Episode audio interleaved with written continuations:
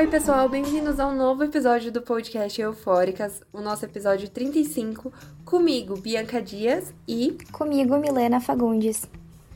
Esse é o nosso último episódio da, tempo... da nossa sexta temporada, que vai receber o nome de audiovisual e o streaming no Brasil.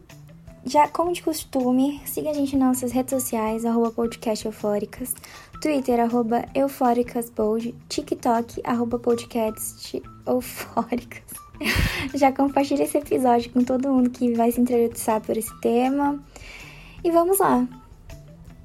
No episódio de hoje, vamos trazer essa reflexão sobre o audiovisual e o streaming no Brasil. No dia 1 de novembro, o ator Wagner Moura foi entrevistado no programa da TV Cultura Roda Viva. Ao ser questionado sobre o que ele achava da situação do Brasil no audiovisual, o ator disse: O audiovisual no Brasil ainda existe graças aos streamings. De acordo com dados divulgados pelo portal Mail e Mensagem no ano passado, a Netflix ultrapassou a marca de 200 milhões de assinantes no mundo. E até janeiro de 2021, ou seja, desse ano, a Netflix possuía cerca de 19 milhões de assinantes.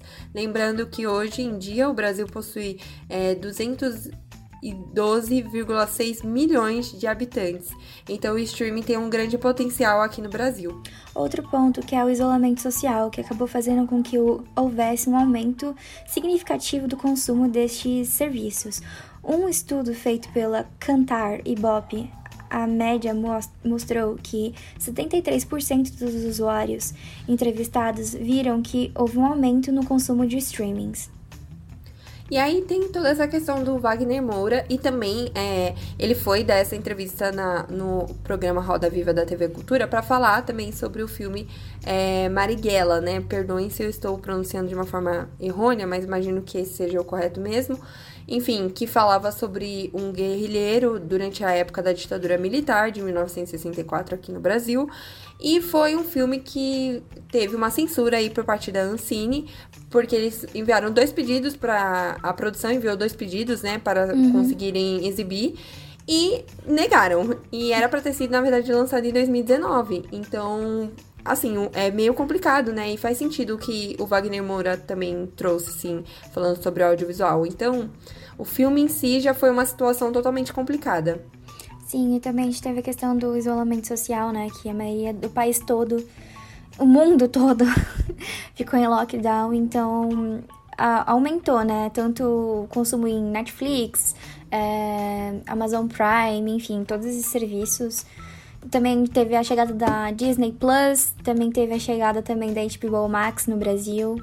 Acho que tudo isso aumentou Durante bastante. a época de, de pandemia também, né? Chocada Sim. agora pensando, acho que foi tudo assim, muito na época de pandemia. Sim. É, na verdade, os negócios viram ali uma oportunidade de trazer essa ascensão do streaming, né, pro Brasil e Sim. que tá indo muito bem, né? Porque o pessoal tá concorrendo, tipo, em premiações, a gente já falou disso, né? Que a Netflix fica tipo, meu Deus, eu quero levar todos os prêmios pra casa e a HBO fica, ai, eu vou levar tudo. É uma então... a rinha, né? Da HBO é, com a Netflix. Tem uma rincha ali, a gente não pode, não pode negar. É, e também, inclusive, nisso que você falou, Mi, é, teve essa questão também de lançamentos meio que exclusivos pela, pelas plataformas, né? Sim. Tipo. Igual na Amazon Prime, que teve o lançamento. Não, assim, saiu nos cinemas também, mas teve o lançamento da menina que matou os pais e o menino que matou os pais. É, obras produzidas é, no Brasil. Enfim, também com histórias brasileiras e tudo e que foram lançados no Amazon Prime. Então tem muita gente que adquiriu, né, pra assistir Sim, lá. Tanto tipo a assim. Amazon Prime quanto a Disney Plus também, né? É, Cruella foi exclusivo Sim. pela, pela Disney Plus. Teve vários filmes que saíram pela Disney Plus exclusivamente que nem chegaram aí ao cinema. Exatamente, exatamente. Inclusive, é, Viúva Negra também, se eu não me engano, te... e aí deu BO, assim, nem é. vamos entrar no quesito do BO, mas assim, também teve isso, que era uma, um lançamento exclusivo pela Disney Plus também. Então eles aproveitam isso também. É, também tem a questão de dublagem, né, de atores que encontram ali no streaming uma forma de sobreviver e acabam tendo mais oportunidades para colocar seus projetos, né, é, em rota. Então eles conseguem oferecer é, esse roteiro, essa obra nacional para Netflix, por exemplo, E eles conseguem ali uma forma de ascender no mercado, né? Que tá complicado por conta também do desemprego gerado pela pandemia. E, e fora também a questão de não ter muito incentivo no audiovisual brasileiro, que a gente também vai falar ao longo do episódio. É, incentivo zero, né? É, incentivo nenhum, né? A gente é. pode falar com tranquilidade. Então, essa diferença de responsabilidade, né? Porque a gente, assim, no streaming, a gente tem a possibilidade de assistir o filme na hora que a gente quiser. E, enfim, né? E no cinema é diferente, né? Que a gente vai ter que pagar ingresso. É, tem que tem ter que horário. Um pouquinho, Exato. entrar no. É, não, tem que esperar entrar no. Tipo, quando sai do cinema, vai pra. Ah, no catálogo TV, e tudo, né? É, entra no catálogo, enfim. Sim. Já no streaming, quando os lançamentos são diretos assim, ou exclusivos, já entra direto mesmo, e é isso, e é né? isso, todo, todo mundo. É tipo uma premiere, assim, mundial, né? É muito bizarro. Só que tudo no streaming. Antes tinha uma premiere. As premieres ainda existem, né? Mas era algo muito assim, presencial. Nossa, era um momento uhum. ir no cinema. E agora tudo mudou. E além também da questão de que, tipo, tem muitos mais filmes hollywoodianos expostos nos cinemas hoje em dia do que brasileiros. Sim. E aí, por fim, a gente também ressaltou essa questão de atores também, dubladores, conseguirem ali nos streamings uma forma de emprego. E a gente também teve produções brasileiras que fizeram muito sucesso, como é, produções igual 3%, Coisa Mais Linda, Sintonia, Bom Dia Verônica, que são produções e séries feitas aqui no Brasil, Sim. que foram bem aclamadas, até pessoas de fora começaram a assistir, então incrível, né? Que bom que deu tudo muito certo. Sim, aquela, aquela série também é, que foi baseada no folclore brasileiro fez o maior sucesso também. Ai, é verdade. Ai, agora eu não vou me lembrar o nome, mas eu sei qual que é, eu sei qual que é. Depois a gente coloca é. no link da descrição. Sim, é, um monte de pessoas ficaram, nossa, isso é folclore brasileiro. E, tipo, enfim, era engraçado de ver tipo, o pessoal comentando. Na Cidade Invisível, acho que era esse Ai, nome. sim, eu acho que é esse mesmo nome.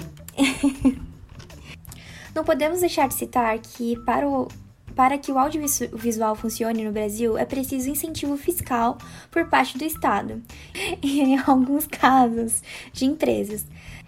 Segundo uma matéria feita pela, pelo site Terra, em setembro, de dois, em setembro deste ano, o Ministério da Economia enviou um projeto de lei 3.203-2021 que pretende acabar com os meios de incentivo responsáveis e importantes, importantes pelos financiamentos da indústria do audiovisual. A proposta faz parte do plano de redução gradual de incentivos e benefícios e procura alterar alguns dos artigos da Lei do Audiovisual no Brasil. Um deles é sobre a redução da taxa de imposto de renda investido nos filmes. Ou seja, se tiver um corte nessa taxa, as pessoas vão parar de investir porque não vai mais fazer sentido. E aí vocês podem estar uhum. perguntando, tá, mas o que é a Lei do Audiovisual? Basicamente, a lei do audiovisual é uma política de incentivo fiscal em projetos com curtas, longas, média-metragens, séries e filmes. Porém, to todos os projetos devem ser provados pela Dona Ancine, que é a Agência Nacional de Cinema. Mas, meus queridos, a indústria audiovisual é mega importante e a gente pode provar. Por isso que essa lei, assim, esse projeto de lei não, não pode ser aprovado. Em 2020, a Ancine publicou o Observatório de Cinema e Audiovisual, que é um estudo realizado por eles, né? Com dados referentes de 2015 a 2018, que mostraram que em 2018 o mercado audiovisual foi responsável por gerar cerca de 26,7 bilhões de reais, superando indústrias é, têxtil, farmacêutica e de equipamentos eletrônicos, por exemplo. E olha que em 2017 2018 esse estudo já mostrou que um aumento de, nos vídeos por demanda. A Ancine já adiantou esse formato com um dos segmentos mais importantes para o consumo, ou seja, Wagner Moura estava certíssimo. E tenha dito. E, e, é, e é, eu acho que é importante de falar disso porque as leis de fomento no audiovisual brasileiro, elas são muito, muito, muito importantes, né? Porque enquanto, infelizmente, não há um investimento por parte do governo, cabe às leis de fomento a tentar fazer com que é, pessoas físicas e jurídicas ajudem ali, né? E os serviços de Sim, streaming acabam que dentro desse é, dessa treta toda são umas são alternativas para com que para fazer com que o audiovisual não morra, né? Porque a gente já viu a Cinemateca, por exemplo, e é complicado. Pois é. Eu ia usar até, por exemplo, a Cinemateca como exemplo, porque assim, fora de incentivo é, financeiro, você viu que aconteceu uma tragédia, uma tragédia imensa para o audiovisual brasileiro. Vai ver quantos, quanto de história a gente perdeu lá dentro.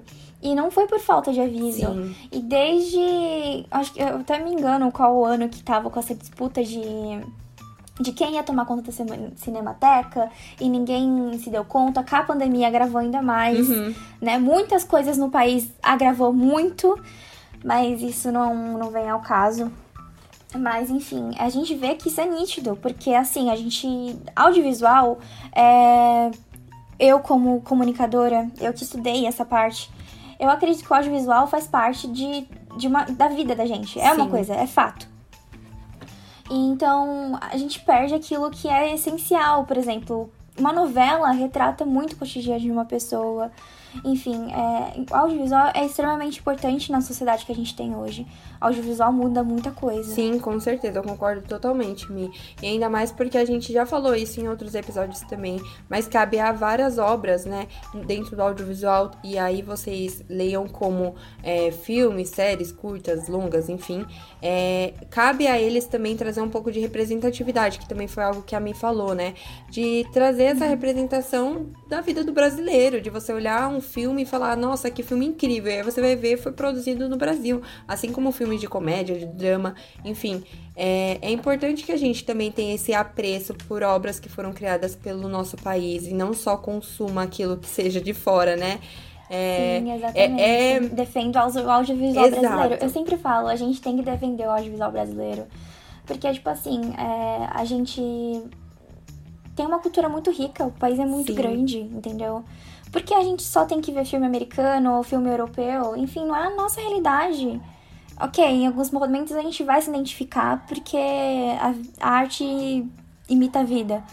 Mas a gente quer uma coisa mais próxima. Como novela é uma cultura tão tão brasileira Caraca, também, né? Uma, sim. Uma onde que iria ter a Nazaré vívida. Tedesco? E onde que ela iria virar um meme? Todas as referências que a gente sim. tem de novela, sabe? Wagner Moura com a sim. Camila Pitanga na, na, cena da novela que eles atuaram. Que, enfim, todo dia tem um meme novo. Eu acho que é, é muito isso, né? São esses... É, são exemplos, parecem bobos, mas, assim, são coisas que marcam, né? A nossa a nossa vida, assim, foi... acaba marcando épocas e gerações também. Eu acho que é importante a gente relembrar isso.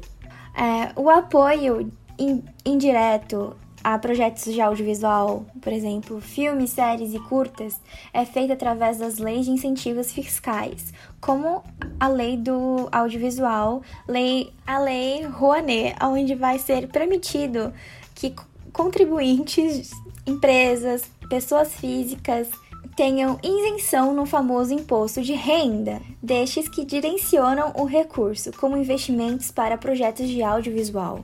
O projeto de lei proposto por Bolsonaro faz com que esse, é, esse abate né, do imposto de renda seja menor e por isso vai fazer com que as pessoas se interessem, na verdade, com que menos pessoas se interessem a investir, né? Então vai fazer com que esse interesse seja quase ou igual a nulo.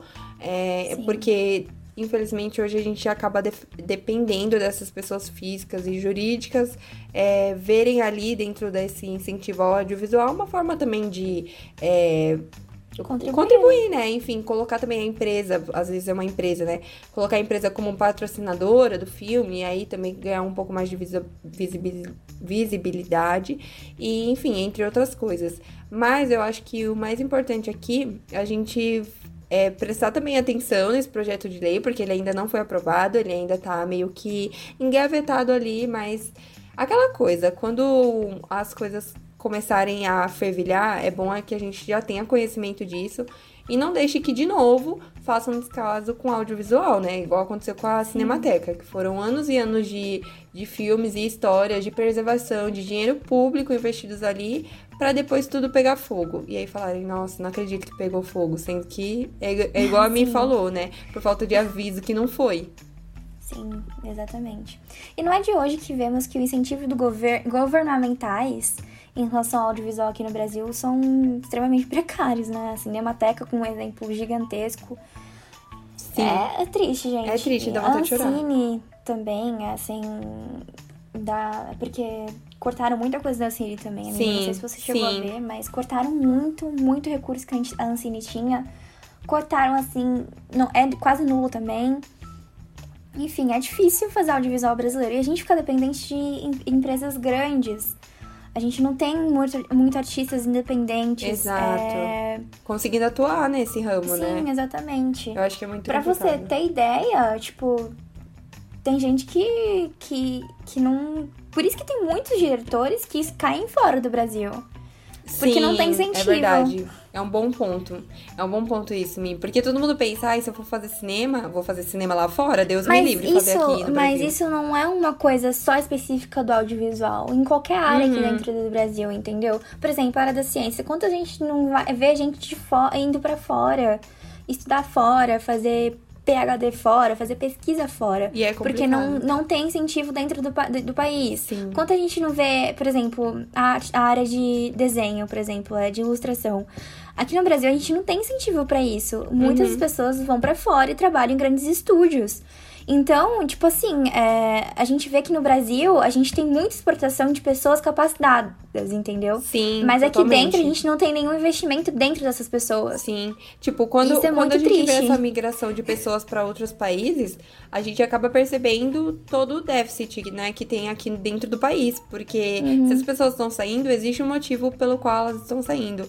E esse motivo, na grande maioria das vezes, é isso. Às vezes eles falam, nossa, eu não vou é, esperar para ver, sabe, o investimento Sim. que não vai vir, não vou esperar para ver também o mercado que eu não vou conseguir ter aqui dentro. Isso é muito, é muito, muito ruim, porque tem profissionais muito, muito bons aqui no Brasil. Tem, a gente já entrevistou duas diretoras aqui, mulheres, fazendo trabalhos incríveis no podcast Eufóricas.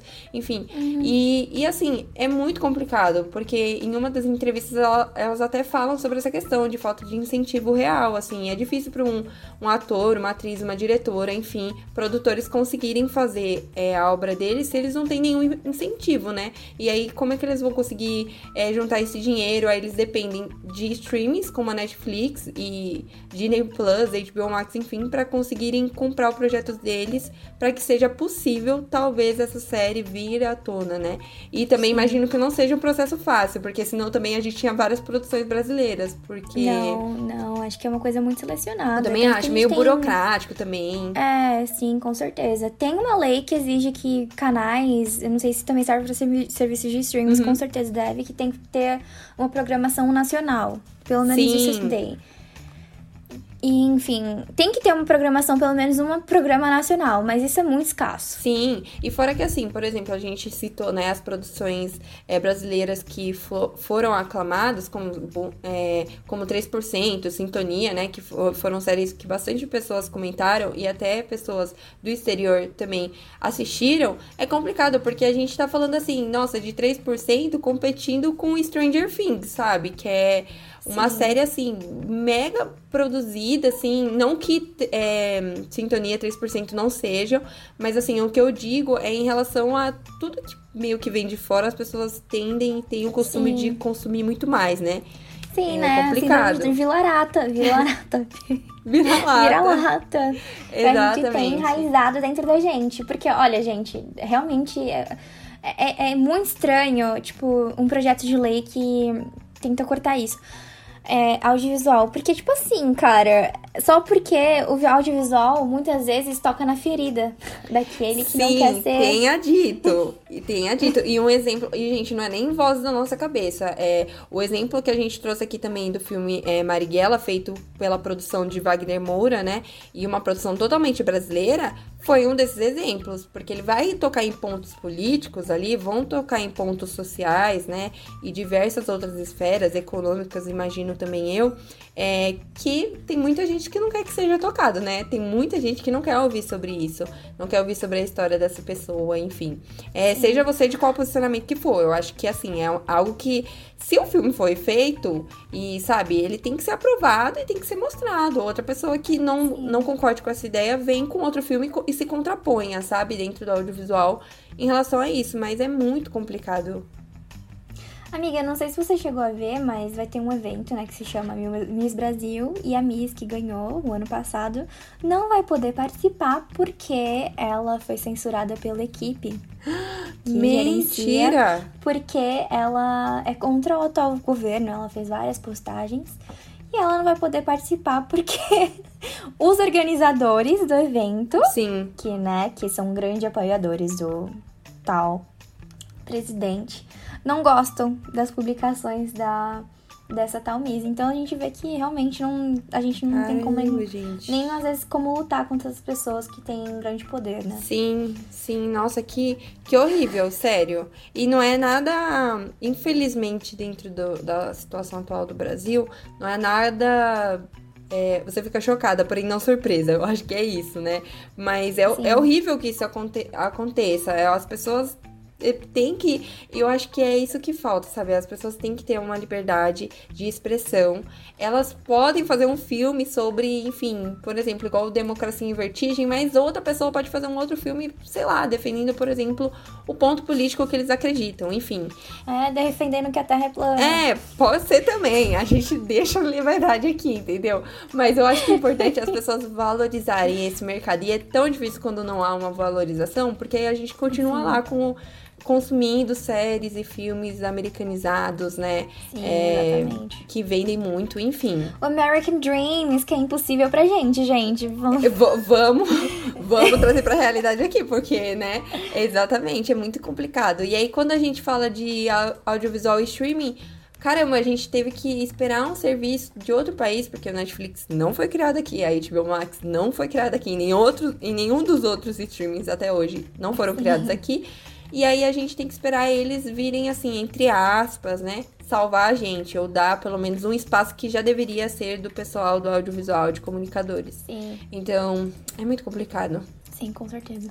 Mas é isso, então agora vamos pro nosso famigerado hashtag Eufóricas Recomenda, que é óbvio dar streaming para os artistas brasileiros, assim como a todas as obras nacionais que vocês puderem. Tem na Netflix, tem na HBO Max, tem, às vezes, no YouTube, sabe?